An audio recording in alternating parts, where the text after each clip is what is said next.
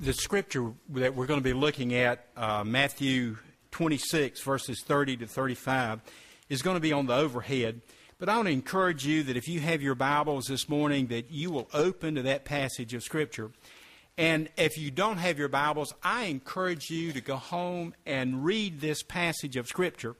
Uh, we are today having the Lord's Supper, and the events that we're going to read in these verses happened after the Lord took the supper, the Passover as it was called at that time, with his disciples.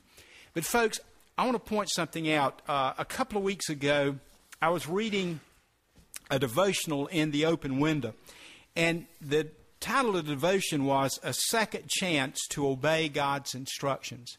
And it centered around Jonah and Jonah's life. And if you know anything about the prophet Jonah, you know that God had a mission for Jonah, and Jonah refused. And Jonah packed it up and left town and said, God, I don't want to do what you want me to do. And you know the story well that God had prepared a great fish to swallow him. And after three days in the fish's belly, uh, Jonah said, Well, Lord, I've changed my mind. I'll do what you want me to do. Thank God that He gives us a second chance.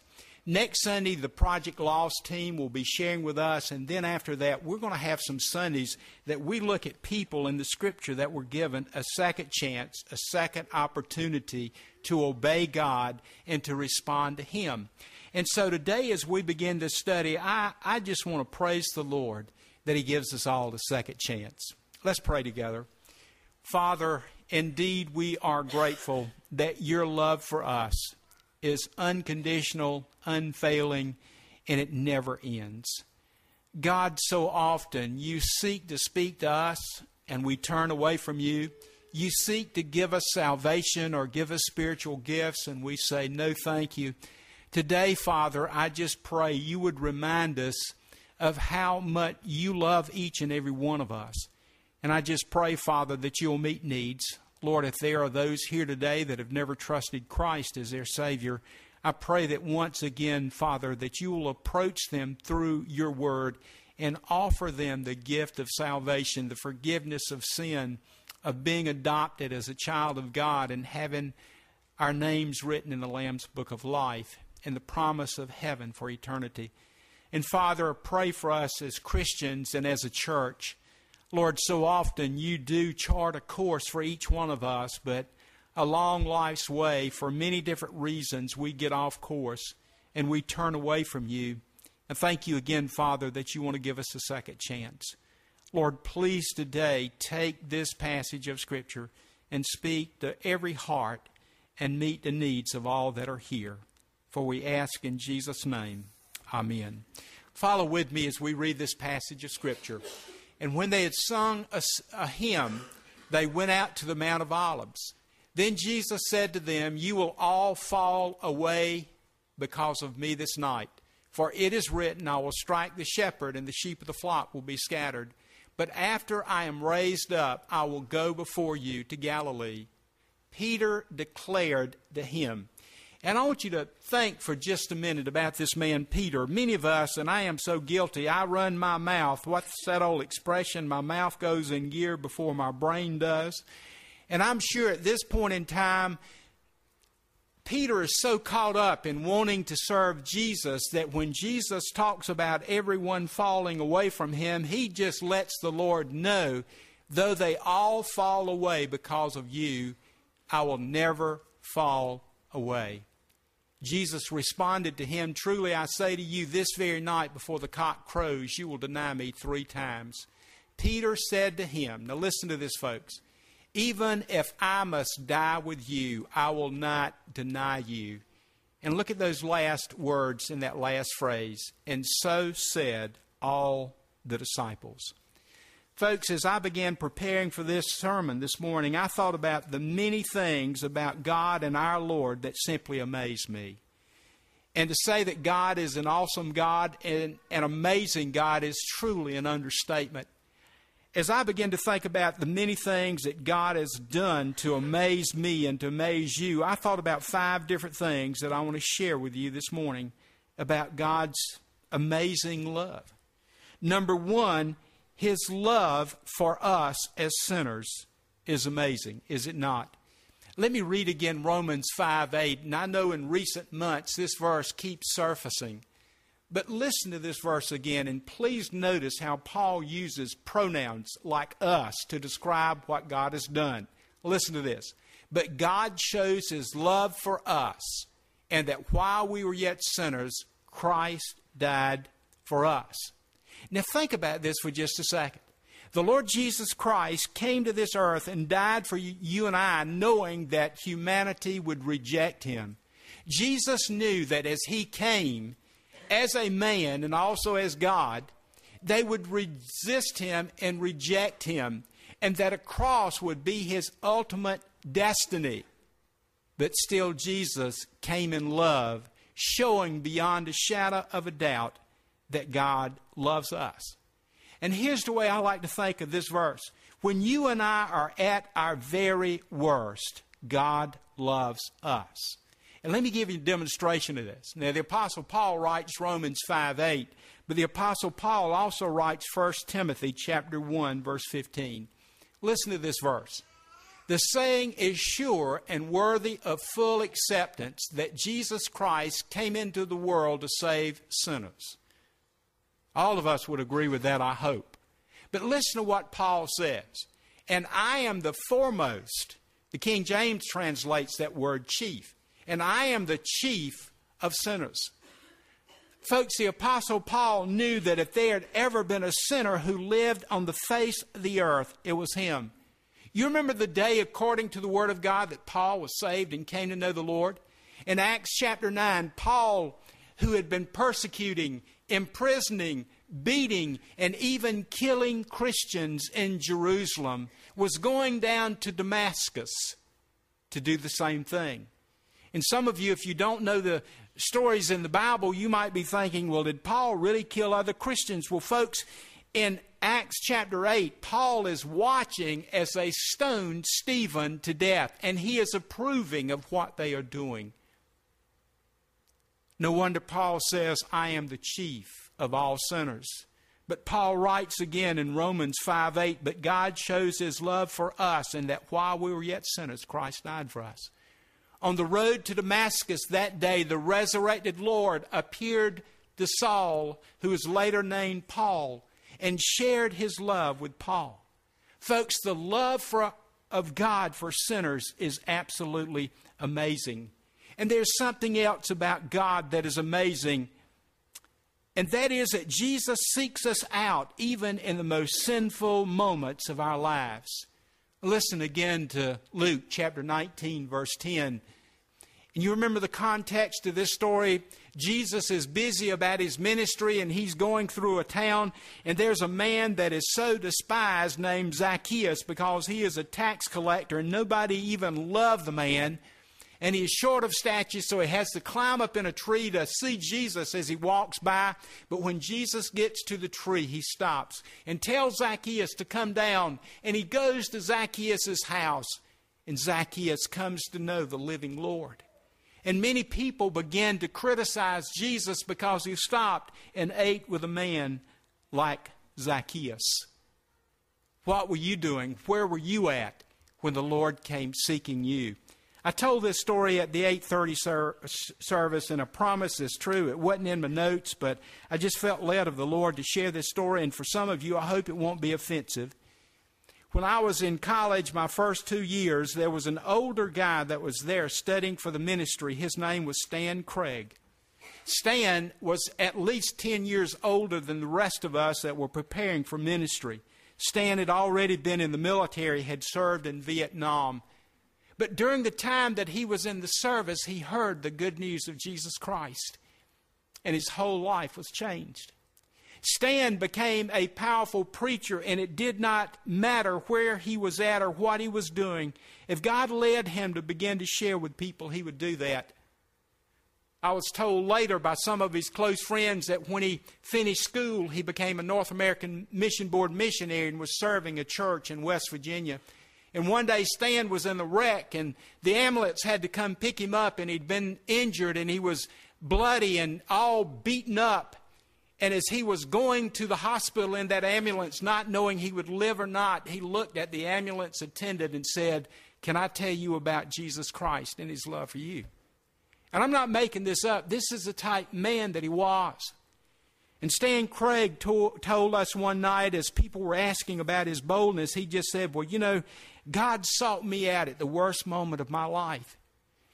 And Stan began to tell about a time in which while he was in the service, and, and if my memory serves me right, he was in the country of Thailand, and he said that, that a lot of his buddies were visiting a house of prostitution. And he began to be concerned about them and about the, their souls. And so one night, God truly led him. I don't know if you can imagine this or not, but this man told me that he did it, and I believe it. He took his Bible and he went to the house of prostitution and he began to walk up and down the, the aisles of that house telling people how to be saved. And if Stan Craig is telling the lie, then I'm telling a lie that he told me first. But he told me that that night one of the soldiers gave his heart and life to Christ there in that house of prostitution. And folks, I'm saying all that to say this that Jesus Christ seeks us out. And even in the most sinful moments of our life, Jesus is there with us. Is that not amazing? And a third thing that amazes me is Jesus' death on the cross to take the judgment and punishment of my sin and your sin upon himself.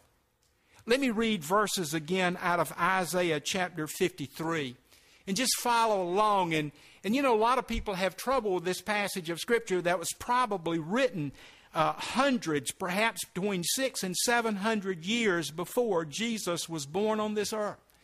And you remember that earlier in the in the prophecy of Isaiah, Isaiah prophesies that there'll be one that will be born of a virgin who will be called Emmanuel, God with us. And in Isaiah 53, he is giving a description of someone who will come and die in the place of others. Someone who will not be a sinner that is to be judged, but one who will come and take the judgment and punishment of others.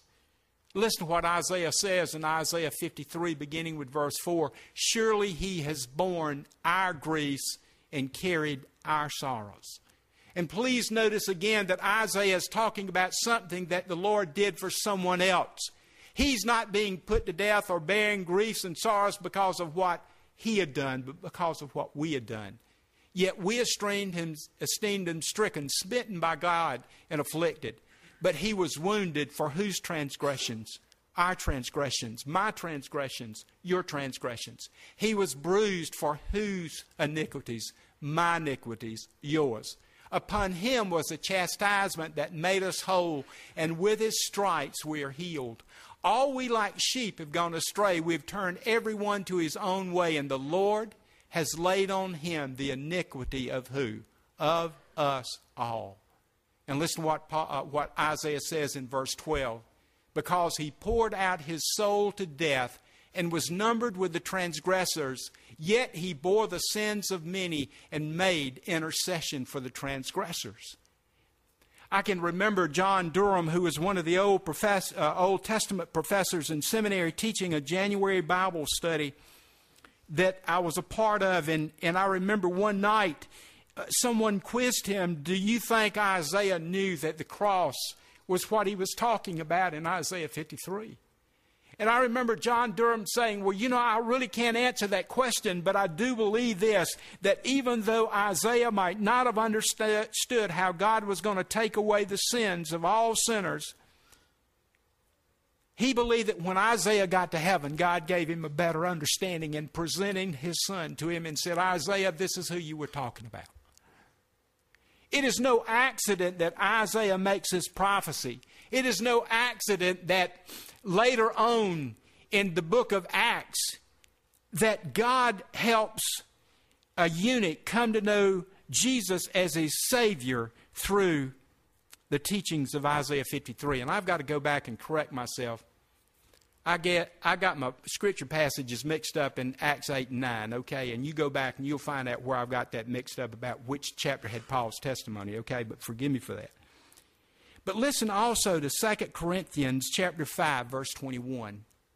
Paul again writing, For our sake, he, Christ, God, he, God, made him, Christ, to be sin who knew no sin, so that in him we might become the righteousness of God. And again, folks, what I'm trying to point out is it not amazing that the Son of God Himself would come to this earth to die on a cross to take my punishment and my judgment for my sins? And there's a fourth thing that is so amazing, and that is Jesus' offer of salvation to all that are willing to repent of sin and to believe that He is the Son of God and the Savior of the world. And here again from the Apostle Paul in Romans chapter 10, verses 9, 10, 11, 12, and 13.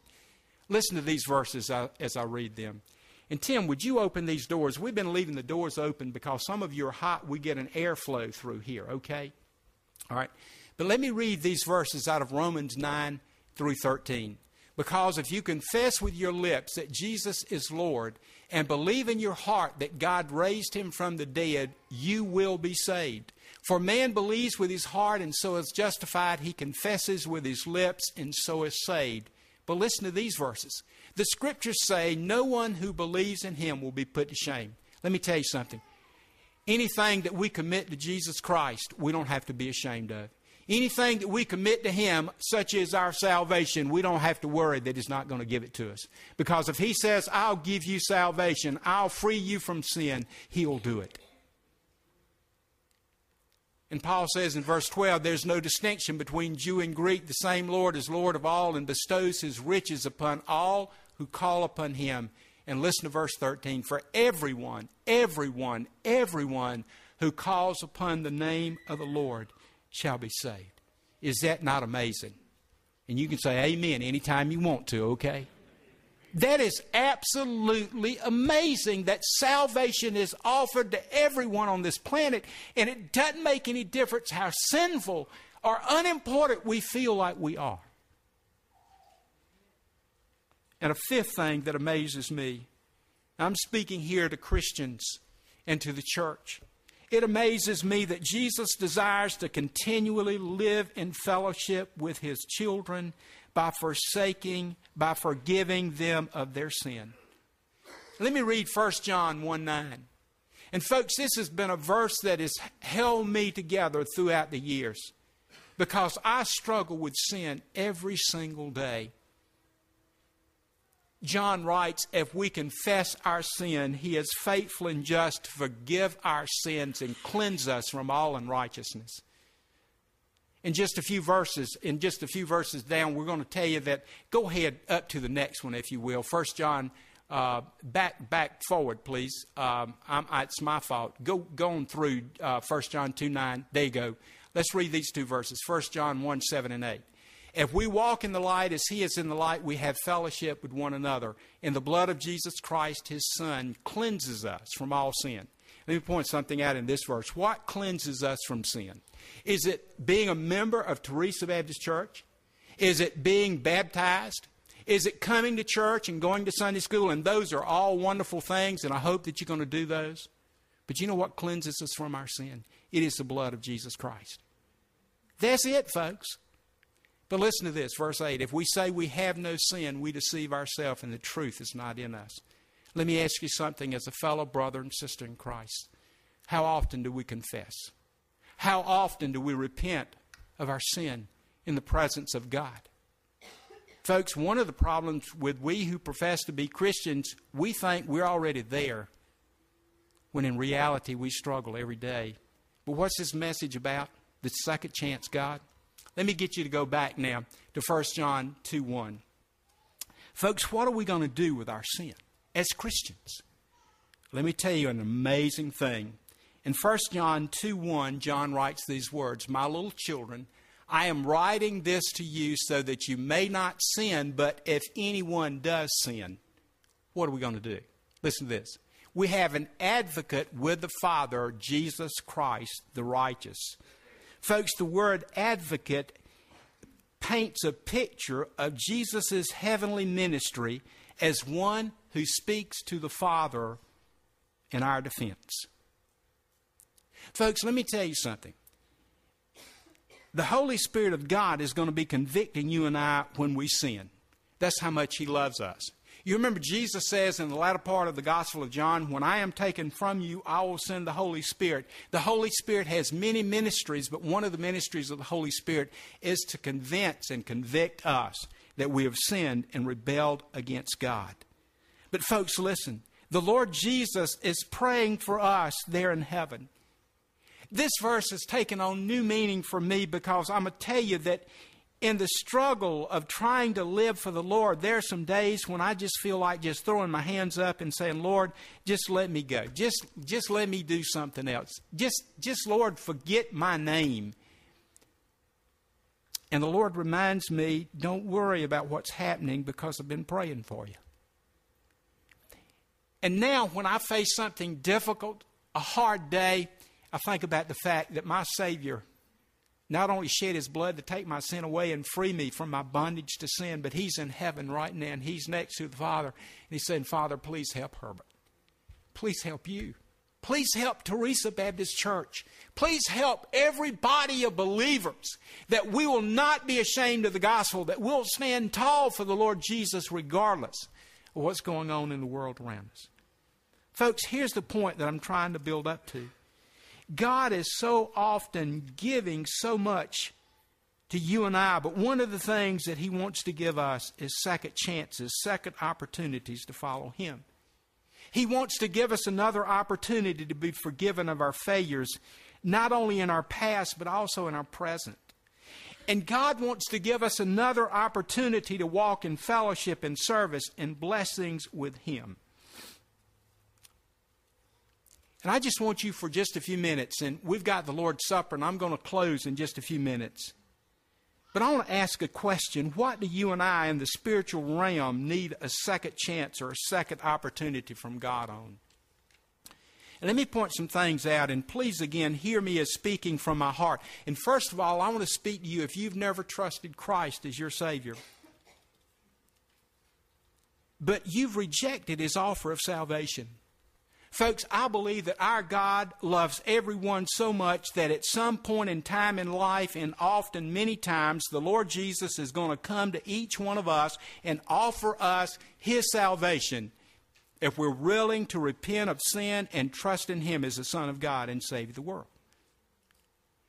And for all of us in this building, unless we're just old enough, not old enough to understand when God begins to deal with our heart, perhaps earlier in life, it might have been as a child, as a teenager. It might have been last week. It might have been even yesterday that God was offering you the gift of His love and salvation, but you said, No thanks, God. Don't need it right now. I don't know if I can trust you right now. Folks, He's going to give you a second chance. And it might even be this moment, this day. Would you trust Him as your personal Savior? But I also want to speak to you and I as believers as born again believers, have we grown cold and indifferent and walked away from God? We can, we can put on the pretense and the outward appearance of a close walk with God, but inwardly, inwardly, we know we have not allowed God to work in our lives and be the center and focus of our life. I so often find myself in that place, and so often when I do, it's because I have walked away from God, not He walking away from me. And again, I want to remind you of the ministry, one of the ministries of the Holy Spirit, that He is going to convict us of our sin, and He's going to let us know when we've walked away from God. And, folks, I want to ask you a very important question this morning. What sins have we allowed to take us away from God? And let me point some things out I believe that will do that. What are my favorite sins and your favorite sin that we don't want to confess, that we don't want to repent of and forsake as Christians? And be honest with God, because I know I have that struggle and I'm sure you do too. And let me just list some things that perhaps are standing between you and God. How about pride and self centeredness? James says that the Lord opposes those that are proud. And if you and I let pride and self centeredness rise up in our life, it will separate us from fellowship with God. And, folks, the world that we live in How can we keep from having lustful thoughts and committing adultery in our hearts and minds? Because we're living in such a sex oriented world. And, folks, I'm trying to deal with some real problems that all of us face. How about drug or alcohol use? And, folks, I know that happens even among the people of God. We should not experiment with anything that would cause us to act out of fellowship with God. Our bodies are temples of the Holy Spirit. And we are to not to do anything that would diminish the work of God in our lives. If I hadn't stepped on your toes yet, let me go on, okay? How about lying? You have trouble with that? How about cheating? How about slander or gossip? How about backbiting? How many of us have already complained about something this morning?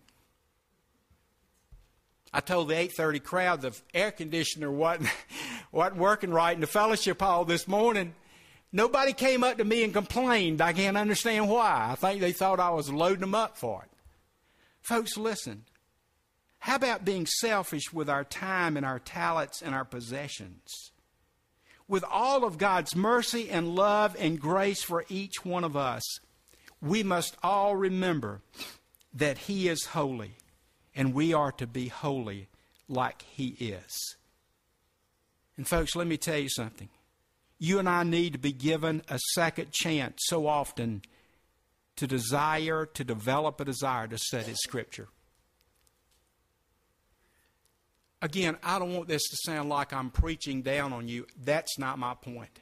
I struggle every day. Now, I know that it's part of my job description to prepare sermons, but I struggle every day with giving God time to study the Scriptures. I can't do it for you. You can't do it for me. You can't do it for your children. We can read the Bible in their presence. But, folks, we need to make a commitment as the children of God. We need to have a second chance at learning to study the Scripture and live by them. How about prayer? You know, we have become so selfish with our time. And when we do not pray, we are truly hurting ourselves and hurting our walk with God. And again, hear me, I'm not up here trying to criticize. That's not my point. I have preached this to myself before I got in this pulpit, and God has preached this to me. You know, sometimes I go to make hospital visits and I always try and have prayer. And when I leave, I feel a little bit guilty because I'm getting paid to pray, but I see these folks that come in and they begin to pray for others. You know what touched me this past week? The, the Youth for Christ sent a letter to our church. It's posted on the bulletin board. And they had a camp, I believe it was week before last or last week. And as a part of that camp, they sent groups of young people out to pray for churches in this county. It didn't make any difference to denomination. It didn't make any difference to race. They were sent out to pray for churches. And they sent us a picture of young people in front of our church sign. They'd come out here to pray for us. Praise the Lord. Thank the Lord. Folks, we need to learn that God wants to give us another chance to get tight with Him through His Word and in time of prayer. And listen, don't worry. If you say, well, I don't understand what I'm reading, keep reading. God, God will show you something that you, that you can understand. Anytime we give to spiritual things, God will bless. I thank you for being here this morning, but let me tell you something. Worshiping God goes far beyond meeting here on Sundays. Again, please hear me from the heart. Folks, these disciples, and I'll close with telling you this. These disciples were getting ready to learn that Jesus was the God of second chance and second opportunities. I hope you'll just go home and just think about what's getting ready to happen to Jesus. You know, it absolutely amazes me that in verse 30, after they finished what we call the Lord's Supper, you know what they did? They sang a hymn. Now, we know from, from Jewish uh, scripture and from Jewish teachings that after the Passover, they, they, they sang a hymn. But how hard it must have been for Jesus to sing the hymn, knowing that his disciples would soon betray him and deny him. Judas has already denied him for 30 pieces of silver. How hard it must have been for Jesus to sing, knowing that soon he would be arrested and he would be falsely accused. He would be beaten. He would be humiliated. He would be placed on the cross and crucified to death. How could Jesus sing a hymn? Because Jesus knew what was beyond the cross. It is very, very hard to live the Christian life. And you and I, as Christians, cannot fully engage in serving Jesus until we take up the cross, not a literal, but a spiritual cross, and follow Him. But let me tell you, beyond the cross that we carry is the glory of being a child of God and of serving Him. In the coming weeks, we're going to look at some people that got a second chance. I don't know where you're at this morning if you've not trusted Christ. He's offered you salvation. You said no. Would you say yes to Him today? In your heart, would you bow your, your heart and, and say, Lord, I'm a sinner. I believe that Jesus died and He took upon Himself my sins. He was judged in my place, and today I trust His blood to wash my sin away, and I trust Him as Savior. And my dear Christian brother and sister, where are we at right now in our walk with Him? Do we need a second chance? He offers that to us. Let's pray. Father, Lord, I pray that your Holy Spirit is speaking to hearts right now. Lord, it's not my words, but yours. And it's not my spirit, but your spirit, Lord, that is leading folks to make new decisions. I pray, Father, that if there's someone here who needs to trust your Son as their Savior and to profess Him openly before men, that you'll help them to do that even this moment. And I pray for each one of us as Christians, Lord, I feel like Paul, I am the chief sinner.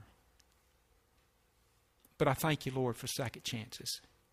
I pray that we would feel that sense of forgiveness that as we confess our sins, you are faithful and just to forgive us of our sin and cleanse us from all unrighteousness.